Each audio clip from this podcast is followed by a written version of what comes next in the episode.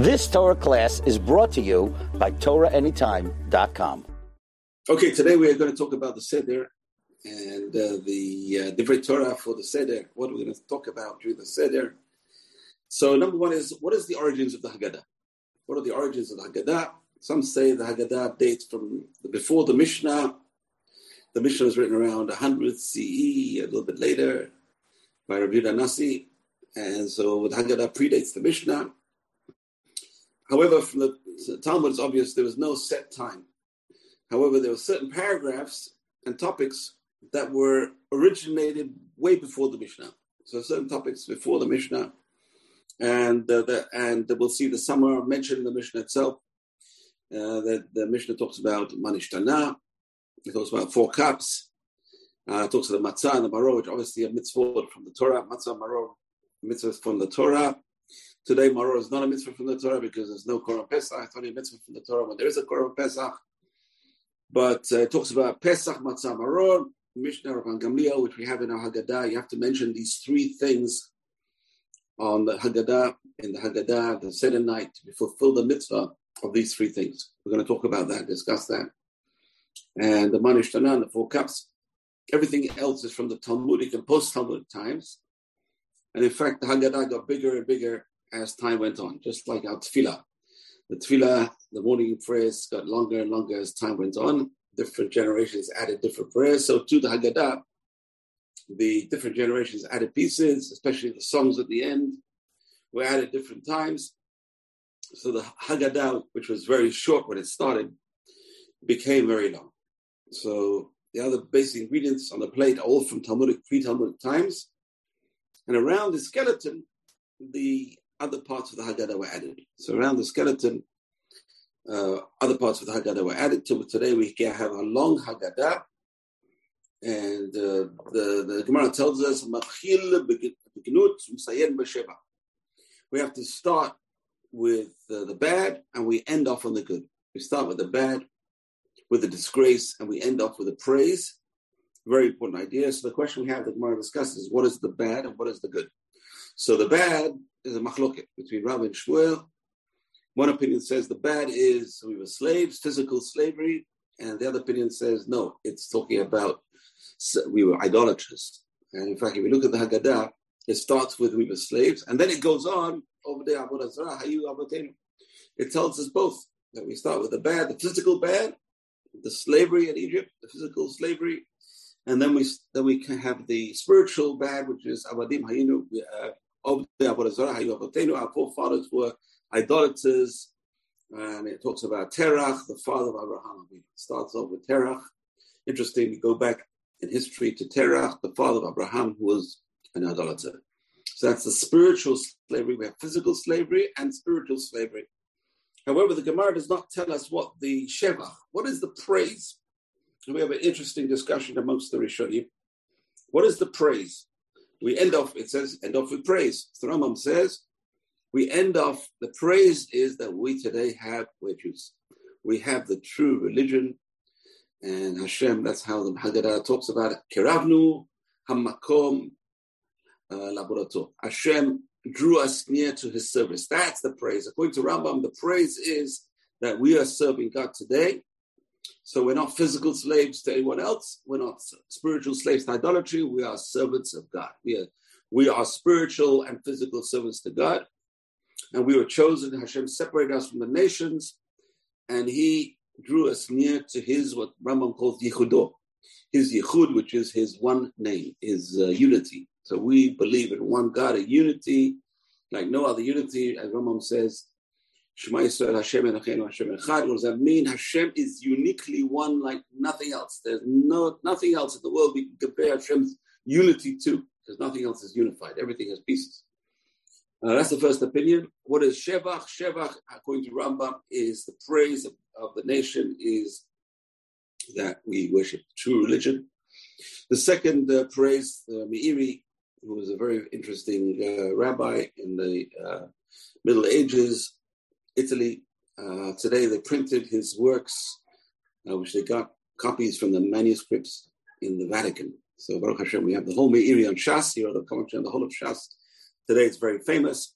It made printed about 50 years ago. Baruch Hashem, we got it now in the Vatican. We got copies at least. At least they're giving us copies. Not giving us the originals. The originals they have, they say it's for safekeeping. Yeah, they took it for safekeeping. Well, we know what that means, and um, they won't give it back to us. But at least we have copies. So at least we can print. Baruch Hashem, we printed the works of the Meiri, this famous rabbi from Italy, Middle Ages. So he says that today the Shevach is we're out of Egypt and we're serving God. Two things. So Rambam talks about one thing. The Shevach is we're serving God. He says we're out of Egypt and we're serving God. The best thing is we're free from physical slavery and we're, and we're, we're now free from spiritual slavery of idolatry. We are serving one God. The Midrash discusses, talks about the Sayyim B'Shevach is not talking about the praise of Israel, the praise of the Jewish people, it's about the praise of Hashem. We finish off with the praises of God. What is the praise of God? Baruch Ata Hashem. That's how the Haggadah ends off. Gaal Israel. The Magid section of the Haggadah ends off. Baruch Ata Hashem Gaal Israel. When we drink the second cup, thank God for redeeming Israel. So we're praising God. That's the purpose of the Sheva. Sheva is to praise God. And the lastly is the Abarbanel says that the Shevach is the four sons. It's interesting. Children. The Shevach in Haggadah is the ability to teach our children. Baruch Hashem, has children. And that's Sheva. We have to give praise to God for the, the mitzvah. Have children, we can teach our children. And the fact that uh, Israel today is growing, Baruch Hashem, having children. And thank God, we're, uh, we'll get, hopefully we'll, we'll grow. Our numbers are growing after, after the Second World War, after the Holocaust. And a third of the Jewish people were lost. We have to make up for it. Not enough, we're not making enough. enough but at least we're making up a little bit of it. We're losing and we're gaining, we're losing and gaining. Anyway, that's the praise. The praise is according to Baba and our children. So this idea of uh, Ganut and Sheva, this idea of this grace and Sheva we have in the in the in the Haggadah, it's interesting. We start off with bad and we end off with good. Now, persons should always end off on a good note. We try and always end off, even the Torah portions, we always try and end off the Torah portion on a good note and sometimes in Haftarah as well, sometimes we repeat a verse to get to the good part. For example, the Megillah Esther, we end off the Megillah and we repeat the one sentence again just to make sure it ends off on a good note. Everything should end off on a good note. So however bad things are, you know, we had a guy in the shul, Allah Shalom, Yehuda Reich, Allah Shalom, who would ask me, always ask me, Rabbi, what will be? What will be, Rabbi? What will be, Rabbi? So I said, at least in Jewish, in Jewish philosophy, in Jewish theology, everything's going to be good. Everything ends off with Mashiach, with a perfect world, with unity of Hashem, with uh, everyone recognizing Hashem, and peace on earth, Bezrat Hashem, in our time, speedily in our time. Who would think there'll be another war, dangerous war in this world again, crazy. Uh, anyway, let's not go there, but uh, that's what's happening. And Bezrat Hashem, we will see in our time peace on earth. This is the Jewish vision the lion will live with the lamb. Actually, it says wolf will live with the lamb, and uh, and there'll be no more wars. Uh, Prophet Isaiah. Okay, so people beat their spears into plowshares. There's well Hashem, we should see this our time. I thought it's happening, but got pushed off a little bit. So a little hiccup again. We have to pray harder for the Geulah Shlema Bezrat Hashem, and to get to the stage of we have physical and spiritual redemption. Bezrat Hashem, all of us but it's interesting. What's interesting is every individual on their own level has to view their lives in this kind of uh, measuring against these uh, two things. Am I physically a slave? Do I work too hard? How much uh, do I need to live on? Do I need to work so hard? Do I not need to work so hard? How do I find a better job, which is less uh, less uh, tiring, so I can devote my time, more time to Hashem, to learning Torah, doing mitzvot? And the other side is, am I a spiritual slave? What are my uh, what is my belief system? Do, what are my uh, emotional needs? am I hooked on something that I shouldn't be hooked on? So that's a kind of spiritual, emotional, mental. We're going to talk about different kinds of slavery. Uh, that's a kind of hook that a person has that's drawn to other things apart from Hashem. That's a kind of spiritual slavery today, unfortunately. There's a lot of different things which are attracting our attention, like the media, like our cell phones, and etc. etc. So a person can be a spiritual slave today very easily. Uh, what does that mean? Not a slave to any person, not even a slave to idolatry, but a slave. His time is drawn to things which which are unnecessary. That's a slave to certain things. So uh, desires for certain things, even the news sometimes. Something uh, like the news. Um, people want to see the news every two minutes, an update, an update. They're kind of slavery in the sense that they're drawn to something they cannot control. It becomes like out of control. So today we take our freedom and liberty for granted, and uh, but every year we appreciate, we reappreciate the fact that we're free. Thank Baruch Hashem. We reappreciate on Saturday night, on this night of the year, we reappreciate. You know, we were slaves and now we're free. We have to thank God for being free. Thank God we're free. Bezrat Hashem, we will be truly free in every sense. And what's interesting is the Nusach of our Haggadah today we talked about is mainly based on uh, Amram Gaon and on Rashi. Amram Gaon, one of the Geonim in Babel, and Rashi, who was the great, uh, one of the great Ashkenazi uh, commentators on uh, the whole Tanakh and the Talmud and whatever you have, everything. Rashi, Rashi, you live with Rashi. So Rashi has his text uh, of the Haggadah, and Rav Amram Gaon has the text of the Haggadah. So we are based on second main uh, second main text. We're based on Rav Saadia Gaon, who is a very famous uh, Rambam's philosophy is uh, based loosely on Rav Gaon. Rav was the first major Jewish philosopher. Right, wrote down a whole system of Jewish philosophy, and it's available today. Rav Gaon, very famous. So the second main uh, Haggadah is from Rav Saadia Gaon, who was Rosh Yeshiva of Sura two great uh, two great yeshivot, actually three great yeshivot in Babel, in Babylon, Sura, Pumbedita, and Nehardea. So Sura, it's amazing how the yeshivot of Sura kept on going. And I think until about 200 years ago. So, so massive yeshivot learning Torah for thousands of years in Babylon. And uh, the Rosh at that time was Saadia Gaon, about, uh, about over a thousand years ago before Rashi and Rambam came along. And, uh, and he's he skipped a lot of the Haggadah. Rav Gaon, um, he uh, skipped parts of the Haggadah that Rav Amram Gaon had. So today we have our, our Nusach is based on these two great uh, Haggadot, the Haggadah of Rashi and Rav Amram Gaon, and Rav Saadia Gaon. And basically, we're going to talk about the 14 different parts of the Haggadah, which we sing at the beginning of the Seder. Beautiful. So, what does Seder mean? Seder means order and everything in our lives. The biggest bracha in our lives is everything is in order. Everything is, you know, you have, you wake up in the morning, there's peace on earth, you have uh, solid ground under your feet. There's no flooding, there's no uh, storms, there's no tornadoes, there's no earthquakes, there's no wars, uh, and no one's being murdered. Unfortunately, today, unfortunately, can't guarantee anything, but that's hopefully it's a normal kind of day. A person has a normal kind of day, we have to thank God. We have to thank God. Normal kind of day is seder. We have seder in your life, that's a bracha. The biggest bracha is to have seder in one's life. In other words, there's a system. And Judaism is the biggest system, the most uh, uh, legislated system of goodness there is. Interesting. If you read Talmud, you read the, it's amazing how much minutiae in Jewish life. How much minutiae in Jewish life? What is the purpose of the minutiae? So a person mustn't lose uh, sight of the forest for the trees. That's a problem. So the minutiae could make a person just focus on the minutiae. Where the minutiae leading, they should be leading to becoming a better person. They should be leading to becoming a more spiritual person. They should be leading to being a nicer person, a gentler person to the world around them, to people around them. So if it's not leading to that, then there's something wrong. There's something wrong with the way a person's learning Torah.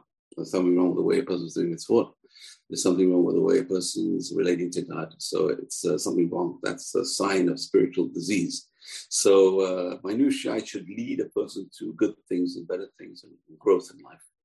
So a person's going to figure out a way to make it part of their um, psyche, but also to improve, make sure that they improve at the same time. Okay, so seder is order. We talked about this. Now, interesting is we always talk about pardes. The pardes, Arba, four rabbis went into the Pardes. What are the Pardes? So that's a it's a acronym for Pshat, Remez, Drash, Sod. Pshat, simple explanation of the verse. Remez, the hints. Drash is the deep explanation. The sort of the secrets of the uh, matter. So it's interesting. The Seder has these three out of four letters. Interesting. Pardes, Pei, Resh, Dalet, Samach, and Seder has Samach, Dalet, Resh. Interesting. Going in the it's going in the wrong order. It's going in backward order, and there's no payo here. What is going on? There's no pshat. There's no simple explanation to explain Pesach. What does that mean? That means Pesach is a miracle that does not make rational sense. you cannot have a miracle that makes rational sense. A Pesach is a miracle, unexpected, totally miracle that does not make rational sense, and that is the beauty of Pesach. Pesach is a day above nature, no question. It's above nature, totally above nature. Hashem made things happen, and the order is backwards. So the order is backwards. Normally, a person has to do teshuva to get the geula. Over here, a person gets the geula and then does teshuva. it's uh, it's wild. It's uh, it's everything is upside down. The seder we talk about order. Seder means order, but over here the order is backwards. The beauty of Pesach is everything is backwards. What does that mean? That means Hashem, and we find this at the, at the Red Sea. It says the angels. Midrash says the angels said, Hashem, why are you saving the Jews and killing the Egyptians? Kill them both or save them both. Why? They worship idolatry. They worship idolatry. What difference between them? So you see, even when they came out of Egypt, the Jewish people were considered idolaters. So why were we redeemed? And the answer is we were redeemed because of Chasdei Hashem. Everything was not logical. Everything was illogical. Everything was backwards. So, so normally you say Pardes, Pshat, Remez, Drash, Sod. And over here we say Seder, Samach is Sod, secrets, Dalet is Drash, and Resh is Remez. So it's backwards, totally backwards. Interesting we always think of Seder as order, everything's in order. But over here, Pesach, everything is not in order, which is amazing. Why is everything not in order? Because Hashem turned nature upside down. To get us out of Egypt, Hashem had to turn nature upside down. We have to appreciate the level of miracles. We talked about the plagues, different plagues in Egypt. Were there 10 plagues? The, the uh, Haggadah tells us there were 50 plagues, or there were 250 plagues on the sea. Tremendous miracles. And the further away we get from Yetziat Mitzrayim, the less we know about it because the traditions have been fallen off. So it wasn't for the, if it wasn't for the Seder night, and uh, we, we probably would have forgotten about. it. You know, we, even though Yetziat Mitzrayim is such a big part of our liturgy, we always talk about Zecher Yetziat Mitzrayim, our Kiddush and Shabbat every day in our Tefillot and the Shema, at the end of the Shema. And in the, we always talk about Yetziat Mitzrayim in our Tefillot and Shacharit and Arvit, we talk about Yetziat Mitzrayim. And yet, the details of Yetziat Yisrael can be very easily forgotten. So, okay, the Torah gives us the details, but the legends, the folklore, you know, like uh, you're sitting, can imagine your, your grandfather, great grandfather left Egypt. He can tell you the details, exactly what happened. Uh, we don't have that today. Unfortunately, we don't have that. So we've lost the the minutiae. We've lost the uh, the micro of Yetziat Mitzrayim. We have the macro, we don't have the micro. Unfortunately, and this is something that the previous generations, well, early on at least, the first Commonwealth in Israel, maybe they had it um, up to maybe the first temple period, 480 years or so. After coming out of Egypt, they still had a kind of uh, memory because nothing was written down. So they memorized everything. They said, My grandfather said this, my great grandfather said this. We have a tradition in the family that this happened to us. But we don't have that today. We don't have that personal tradition. But at least we do have a seder. So the seder, we have to remember, is order but it's actually order backwards. Why? Because Hashem did tremendous miracles, and this is something we have to focus on during the Seder, Haggadah. We got to tell a more. You have to tell your children. We have to teach our children. A person has no children. What do you do? So Rambam says, you teach your wife. You know, actually, you don't have to teach her because she's going to teach you. it's a question and answer we're going to talk about. Why is the remembrance of Egypt, of coming out of Egypt on the night of Pesach different from every single night. Every single night is a mitzvah. Twice a day we said in the Shema. And the, the last paragraph of the Shema, to remember coming out of Mitzrayim, we remember in the third paragraph, Hashem took us out of Egypt, Hashem took us out of Egypt. So what is different this night that we focus uh, on coming out of Egypt? What's the difference? We're going to talk about that. There's a lot of answers to that, that particular question. So the Haggadah is something which is keeping the tradition alive. You know, it's interesting because in Philadelphia, I used to take my children when I was living in Highland Park. Uh, Philadelphia, there's a, a museum built for kids. It's called the Please Touch Museum. It's a fantastic museum for kids. And you go there, the exhibits are user friendly, they're, they're kid friendly. Kids can go on a bus, they can hoot the horn, they can go and see uh, whatever they do, and they, they can touch things to make things work. So it's a Please Touch Museum. On on uh, on the night of Haggadah, it's a please touch experience. It's interesting because we have the same matzah, maybe a bit different. Maybe it's crispier than the matzah they originally ate. I don't know. Um, starting, we have the soft matzah as well.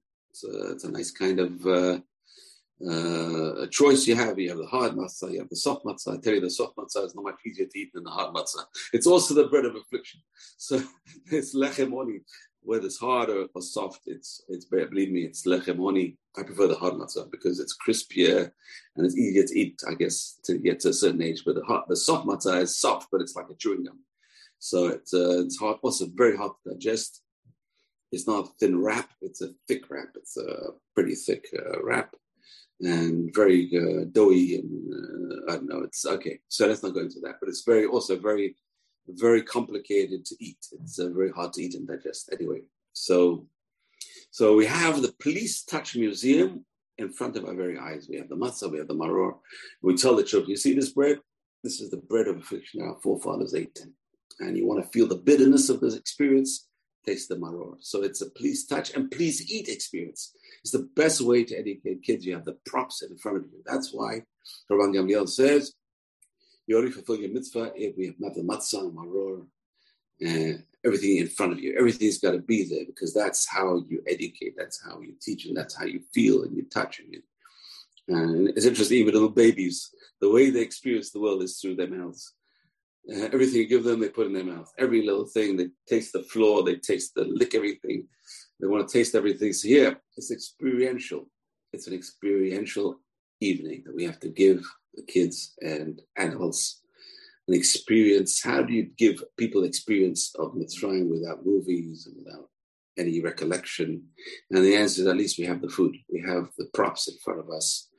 That so it's interesting. So the seder is order, but it's totally out of order. Everything's out of order. And the first thing that's out of order is we have a kiddush cup. We're celebrating, and then we have the matzah, which is the bread of freedom, really, not the bread of affliction. We're going to talk about the duality of the matzah. We put the matzah before the maror. So we're putting freedom before the bitterness. It's, it's upside down. You know, everything that's said is upside down. Everything goes, uh, we have to keep on asking. That's the idea. The idea is to ask questions ask questions, do things not in order. You have to do things which are strange so that people will ask questions.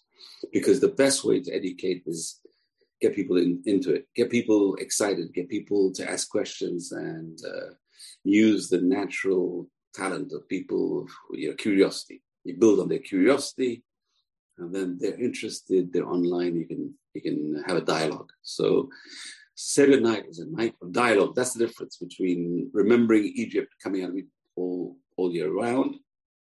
It's basically a monologue to oneself, or it's just in your mind, we're going to see different opinions. And on Seder night, it's a dialogue. So that's the whole thing. It's, it's a dialogue. We're talking about dialogue. And the dialogue is built on Jewish history. It's built on actual events. It's built on the events of uh, physical slavery is built on the events of spiritual slavery. We have to express to our children this is where we are, this is where we were, and where are we now? That's the question. The question on Seder night, the main question, I think is a fundamental question no one asks, is have we improved or have we digressed? That's a very fundamental question. So, so according to the Haggadah, obviously when the Haggadah was written or whatever it was, that history was at a good up note, uptick, because it starts with it starts with the bad stuff and it ends up with the good stuff. So, in which generation was the good stuff? That's the question. Uh, obviously, it was a good generation. Everything was on the uptick. But the question we have to ask ourselves is how are we doing in terms of the Jewish continuum of the centuries? How are we doing? How do we compare to the generation of Terach, the idolatry of Terach, and uh, how do we compare to the slavery of Egypt in terms of freedom, in terms of what we call freedom? We have to discuss what freedom is. We talked a bit about it last week. And how do we compare to that? So, how do we, our generation, and that's what it means the whole door our door, every generation, you have to view yourself as if you came out of Egypt. So that's it. Then we have to, how do we view ourselves as we, as if, as if, how do we measure ourselves against those generations? How do we measure our spiritual state? How do we measure our physical state compared to that generation? I think that's the key question in the Seder, which is missing from the Haggadah. How do we measure up ourselves, our generation, our children, our families to that generation? How do we measure ourselves physically? How do we measure ourselves spiritually?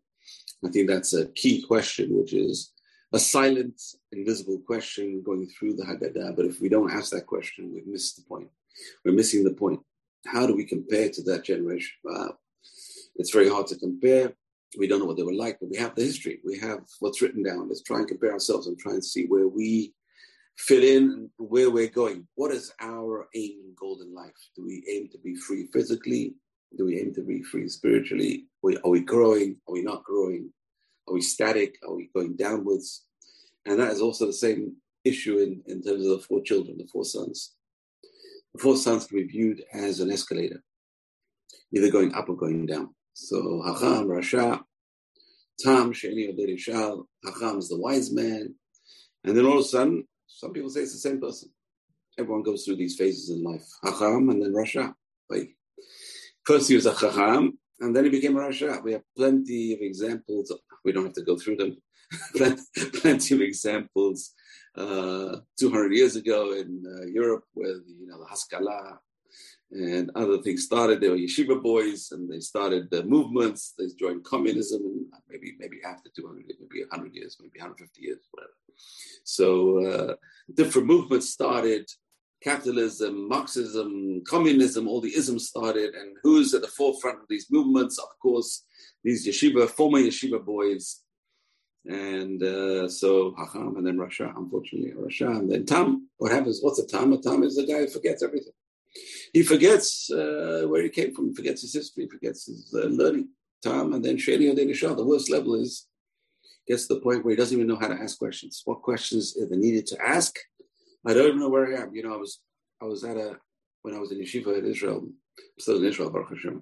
So this is talking about 40, 50 years, 45 years ago, uh, something like that. I was in yeshiva in the Negev, and they would send our shiur to a different town to build up the Torah in the town. So imagine we had a bus leaving the yeshiva every morning. We would go a three quarter hour drive to a different town in Israel, in the Negev. And we sat in the shul in Negev. And one day it was a weird sight. We saw kids being brought in from some kind of secular kibbutz into the synagogue in Israel. And obviously, it was the first time these kids had been to synagogue. So thank God they had some kind of class. Maybe it was a social uh, class on uh, social sciences, and they brought the kids to experience uh, synagogue. So Baruch Hashem, they came to the synagogue.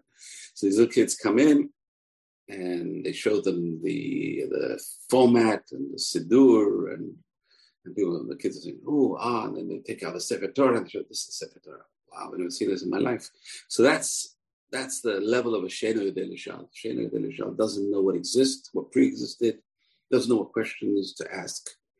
And that's a, could be the same person who goes through these phases in life. It's escalator going down, but can also be an escalator going up. So maybe the guy starts off as a Sheno Delishal. Then he gets smart he starts learning a bit how to ask questions. And then he hears the answers and he says, I don't accept these answers. These answers don't appeal to me. So he becomes a Rasha. Turned off. And then afterwards, he grows more. And he said, maybe, you know, maybe give it a try. I'll give it a try. Maybe I'll get some good answers, become a Hacham. And finally, he learns the answers of the questions. And Hashem becomes a Hacham. So it's an escalator going up, escalator going down. Again, this is the question of we have to ask ourselves in the Seder. Which, where are we on the escalator of life? Are we going up the escalator are we moving upwards from the Sheni Yoder Shal Tam Rasha up to being Hakam? Or are we going down the escalator? I, I, learned so much and now I'm forgetting everything. Or I'm uh, not as careful as I used to be with mitzvot. So that's the escalator of life. We're either going up. There's no, there's nothing static in the escalator of life. It's very hard to stay on the same level. It's like climbing a mountain. You need energy just to stay up there. You need energy just to breathe the rarefied atmosphere. That's what David Amenov says in Psalms 24. Me Mi Hashem, who will climb the mountain of God, who will stand up there.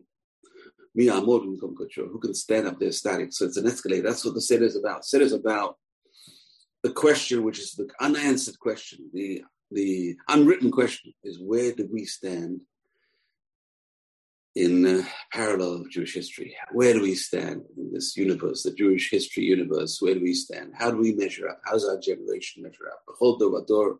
Every generation is to view themselves that are coming out of Egypt. Now what? Where? How do we match up? Are we also on this trek to Shavuot, to the trek to Har Sinai? interesting how many Jews are going to Sinai uh, Pesach. How many Israelis are going to Sinai? It's like it says the most Jews ever uh, in the history since the Exodus.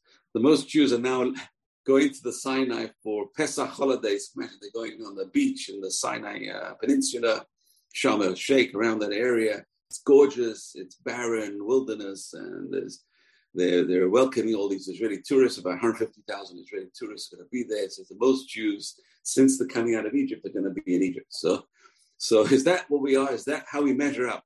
You know, these Jews were going to Sinai to get the Torah. Are we going to Sinai to get the Torah, get some rays of sun, or get some, you know, holiday time? So that's a question. So that is an unwritten question, the Haggadah, we have to ask ourselves during the Seder. How do we measure up?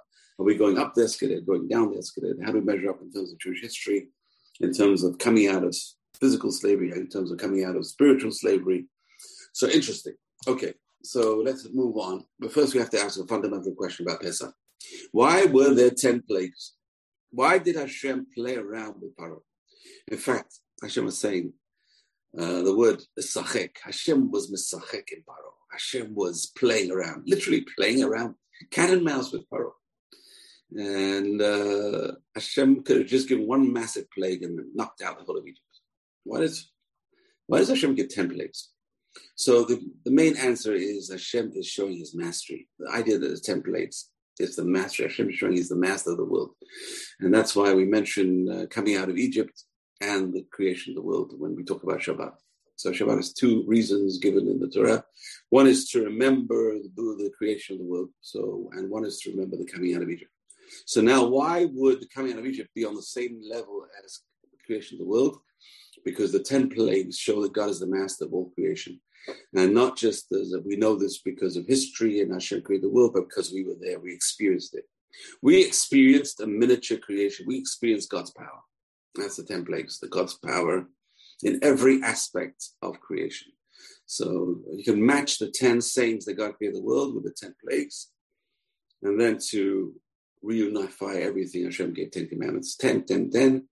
Everything leads us back to the creation of the world and show God's mastery and everything. Hashem is the master of everything.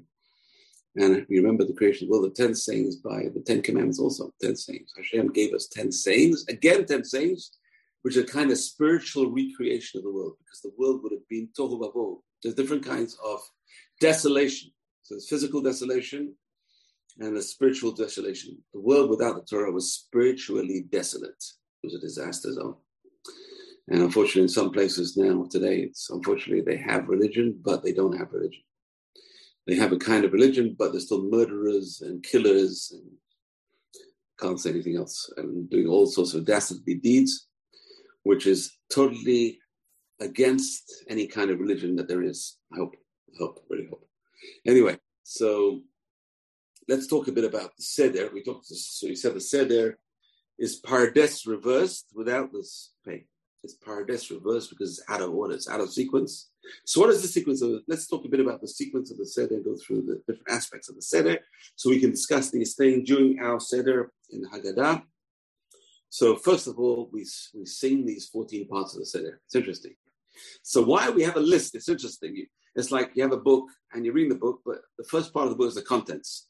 So, how many people dwell on the contents, right? You have the index, right? You have the, the, the order of the book. So, how many people learn this order of the book by heart. Now, what a way to start a book, right? Let's read the contents page and make a big deal, put it to music, and we'll sing the contents page. We're going to do these things, 14 things on the night of Seder. Kadesh, Ruchatz, Karpas, Yachatz, we sing it. So every time we sing it. Why is that? And the answer is we have to go back in time to the time where nothing was written down. Nothing was, there were no Haggadot. Imagine, no books.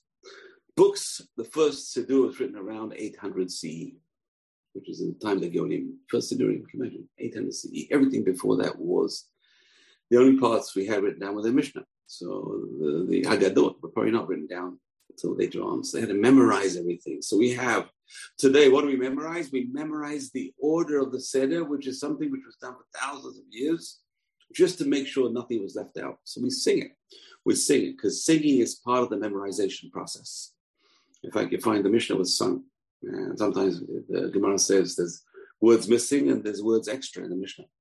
So the answer is that Tiferet Yisrael says a beautiful thing. It says they put the Mishnah to tunes, and sometimes there were too many words for the tune to fit it, so they left out words. And sometimes there were uh, too few uh, words for the tune, so they added words which shouldn't have been there. So interesting that to get that tune, the tune aids memory. So you can remember songs, we can't remember other things. So songs aid memory, and the Seder, we, we sang these 14 parts of the Seder. So it's interesting. Um, and also there's the mnemonics to, to talk about the mitzvot of the Seder night. We're going to talk a bit about that. Um, Erchatz b'nikayon kapai. Uh, we should wash our hands with, with uh, purity and go around the altar. Uh, we say this before in uh, going around the altar on the Hoshanot of Sukkot. But the word mizbachachach, which is the word of your altar, Hashem. Your altar consists of the letters mem, which is matzah, right? Zayin is zeroah, is the uh, is the uh, shank bone on the center plate. Uh, Mizbach, bet is the betzah, which is also on the center plate, and uh, the chet is the haroset. and the kaf is the karpas. Here we have mizbachach, is has all the letters of the things on the Seder plate. So again, it's a mnemonic, so a person should not forget what's on the Seder plate. So again, they, they memorize these things, so they shouldn't forget. Today you have diagrams, you have a Haggadah printed for you, everything's got a diagram, no problem. We can figure it out today. We don't need all these uh, aids to memory. So Kaddish. So it's a mitzvah to drink four cups of wine on the night of Seder. Some people have five cups of wine. The fifth cup is not to drink, it's to leave on the table for Eliyahu Navi and that's an Ashkenazi custom. Some Sfardim also have it, but many Ashkenaz have to talk about that. Why four cups of wine? So there's a few reasons, a couple of reasons given for the four cups of wine. Because everything started with the sale of Yosef. Everything started, why were we in Egypt? And the answer is because Joseph was sold by his brothers. And that has a, plays a big role we're going to see in the Haggadah and the Seder reminding ourselves of Egypt. So how's, how does Yosef's story tie into the four cups?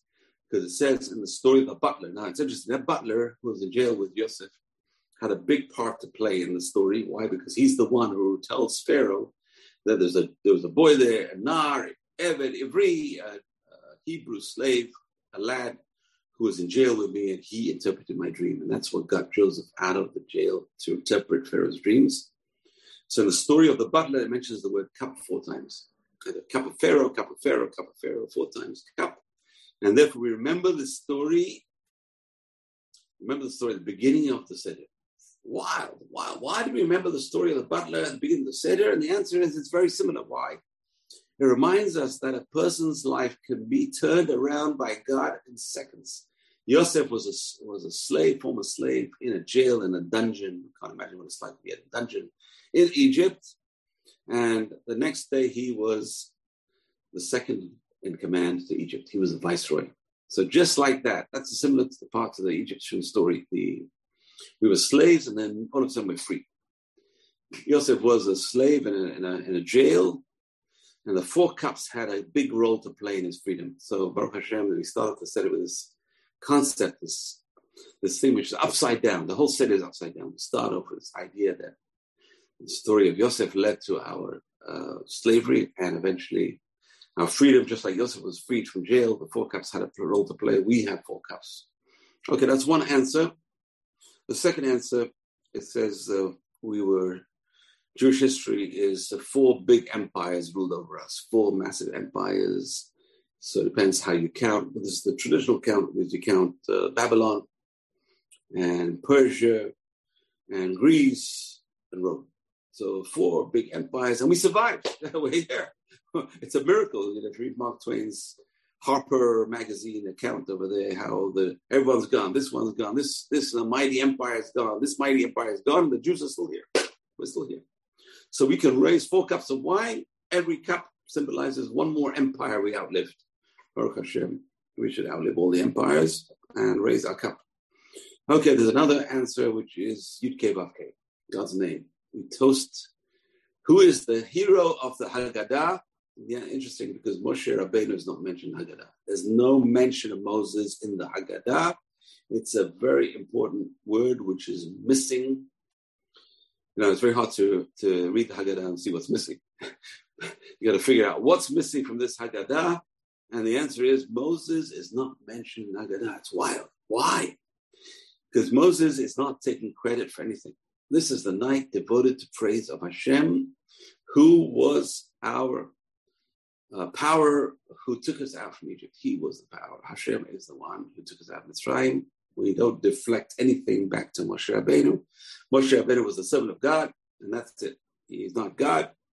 He's not part of God. He's nothing to do with God. He's a servant who carried out God's wishes as God wanted, and God is the hero of the piece.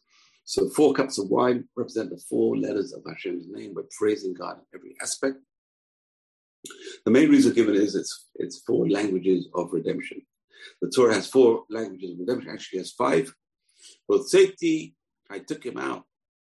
Metzalti, and I saved them. Megalti, and I redeemed them. Velakachti, I took them as my nation. So there's four languages of redemption. And then there's another line which says, Beti, I brought them into the land of Israel. Well, I will bring them into the land of Israel. So Bezrat Hashem, we will see that. All of us will come back. Bezrat Hashem, we're coming back now. And more Jews are now coming from Russia and Ukraine, uh, unfortunately for the wrong reasons. That's why we say in the Birkat Hamazon, Hashem, bring us back standing up. Don't bring us back crawling back to Israel because of persecution or troubles. Please, Hashem, bring us back my own free choice, Bezrat Hashem. We'll be here through our own free choice. And choose to come, Bezrat Hashem. That's the biggest merit a person can get.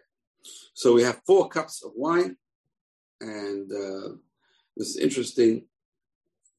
And uh, there's four languages of redemption we talked about, and and four letters of God's name. So four cups of wine. There's a beautiful explanation that Rabbi uh, Shalom Messas, who was the former chief rabbi of Yerushalayim, he says, why are there four languages of redemption? His question on this last answer, the four languages of redemption. Why does God call this coming out of Egypt in different languages? Why the four languages of redemption? Why not just one language redemption? Why is Gaalti not enough? I redeemed them. Hashem Israel. God redeemed us. It's not enough. So he gives an answer.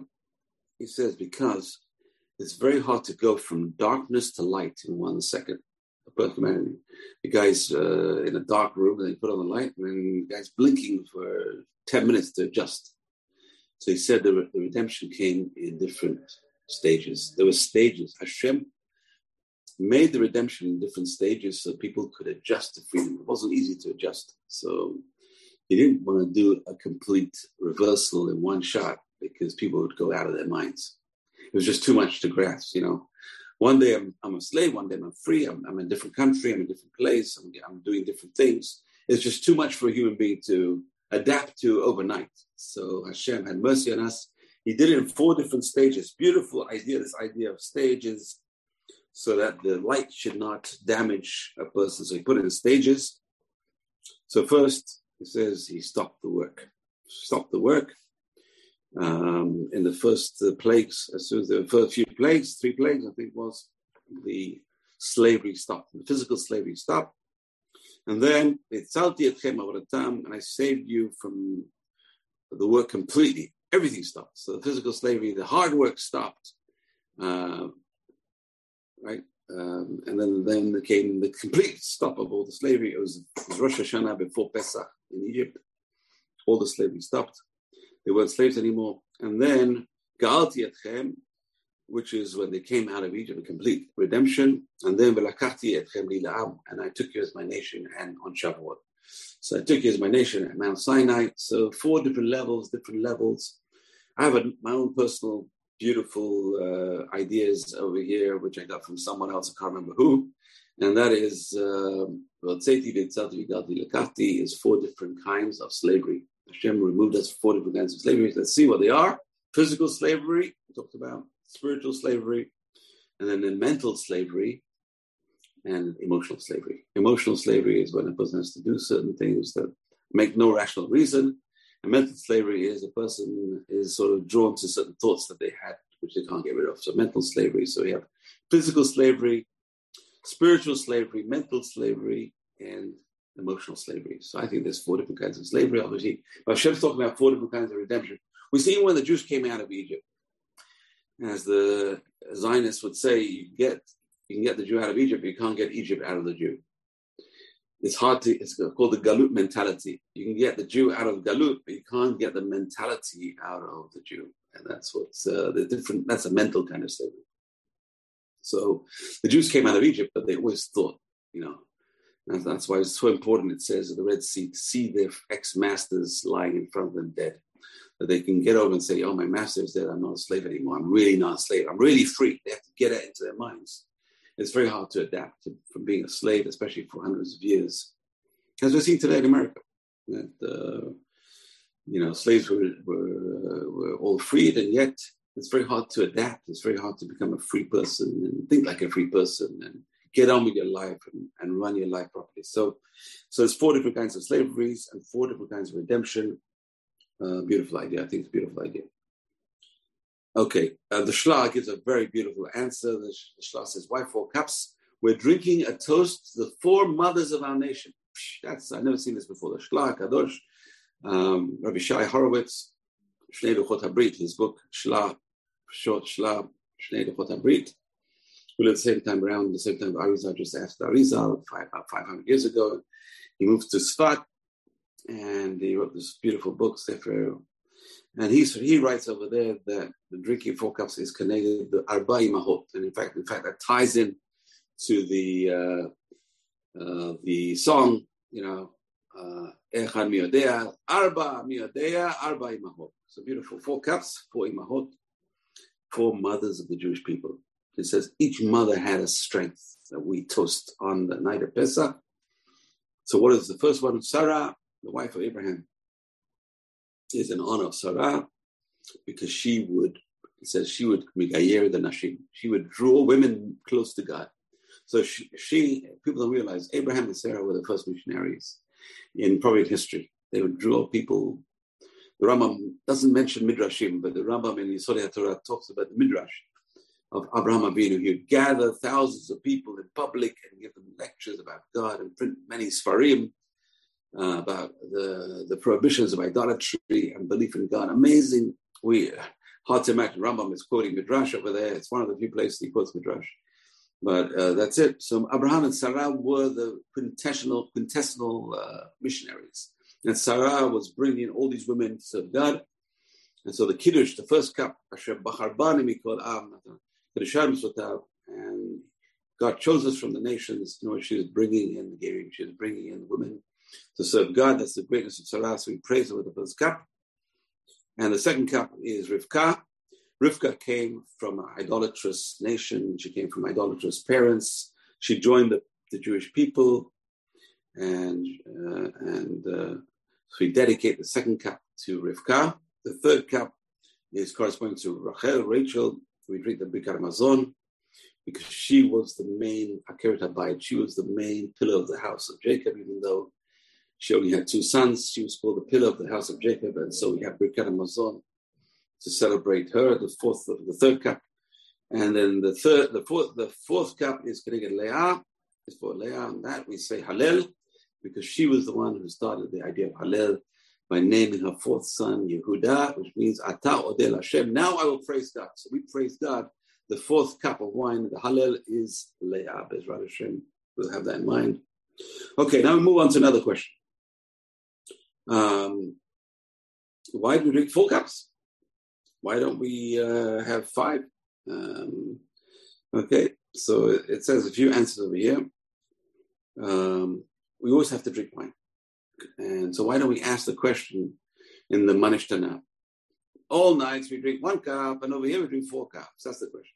So every night we drink one cup, and uh, here we drink four cups. Why? Why? So he says the first cup the child sees is the Kiddush cup. And when you see the Kiddush cup, you don't know there's four cups coming. So that's why there's no question in the Ma Nishtana about four cups. He doesn't know the second cup's coming. So maybe, you know, when he sees the fourth cup, he's going to ask a question. Daddy, how come we have another cup of wine? So that's, he should be asking that question. But uh, he can't put it part of the part of the Ma Nishtana. That's, the, that's the first answer. Okay, second answer.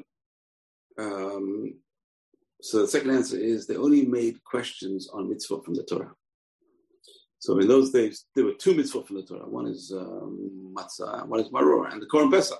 So the Korban Pesach, we don't have a question. Interesting. You read the Rambam, he says there was a different question about the Korban Pesach and the Ma Nishtana at the time where they ate Korban Pesach. 2,000 years ago, in the time of the temples, they had a different question. The four questions were slightly different. One question was totally different. Why do we eat the meat only roasted and not cooked? Interesting. One of the four questions at the time of the Rambam. So, no, of the Rambam. Rambam brings down from the time of the temple. So, but now we have a different question about why we dip uh, so many times in the in the seder. So, so why do we dip and why do we lean? So he says, even though they're not mitzvot to do with from the Torah, because there's no mitzvah to lean from the Torah, but they're revolving around mitzvot from the Torah. In other words, you have to eat your matzah, which is the mitzvah from the Torah, leaning. You have to dip the maror, which is the mitzvah from the Torah in those days.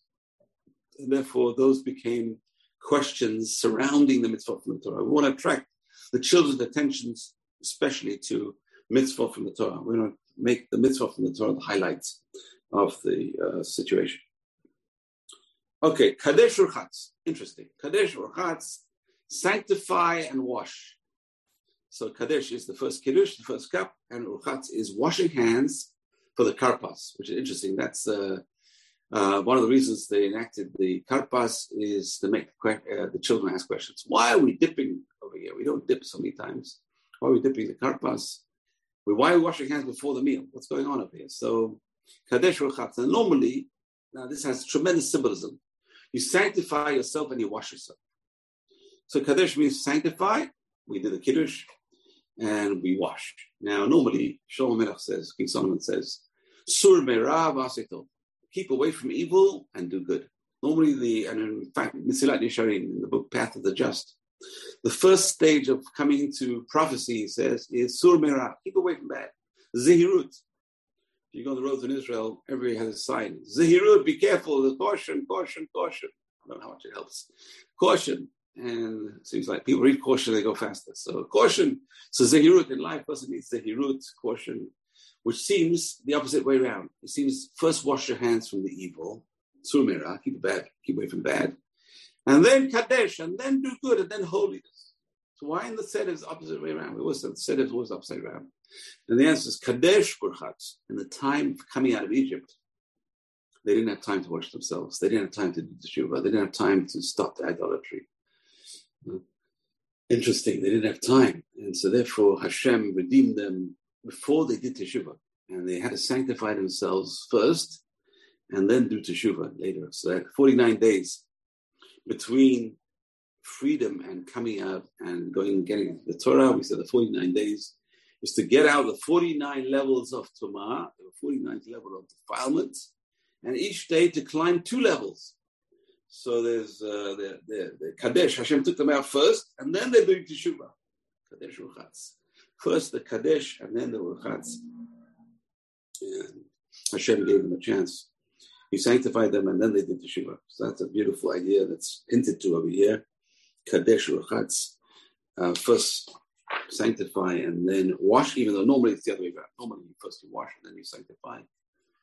And then karpas. Oh, the karpas. Now the karpas is interesting because the karpas is not mentioned. Obviously, it's not mentioned anywhere in the Torah. It's not mitzvah from the Torah.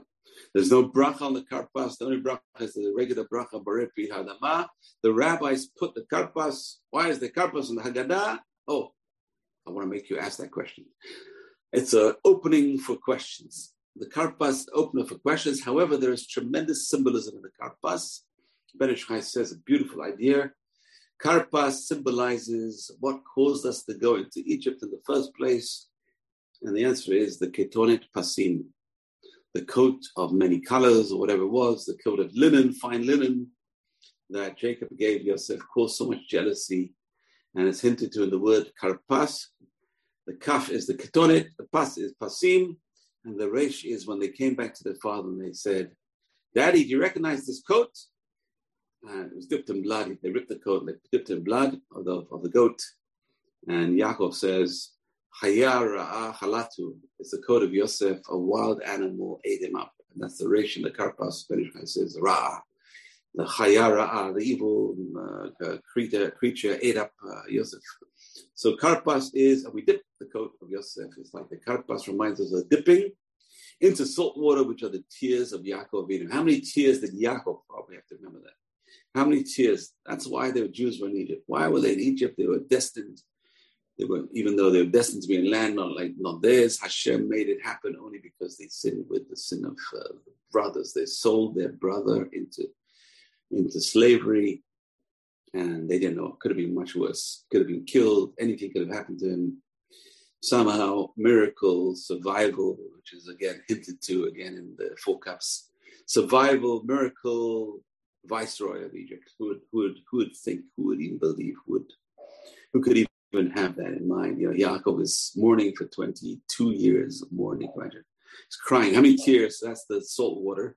The karpas is the coat of, of Yosef into the salt water. Boy, it's so late already. You've just experienced another Torah class brought to you by TorahAnytime.com.